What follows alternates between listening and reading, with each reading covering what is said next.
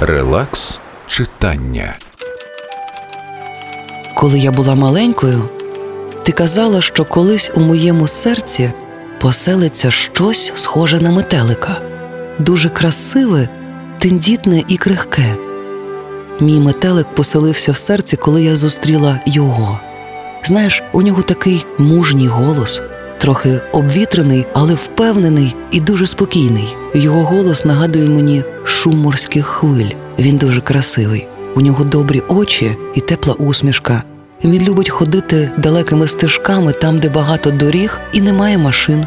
Він не схожий на велетня, але коло нього так невимовно затишно, неначе він собою може затулити всі вітри світу. Мамо, коли я була маленькою, ти завжди казала, що я закохаюся у хорошого хлопця. Але чи знала ти, що він буде найкращим?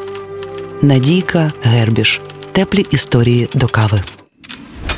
Релакс читання.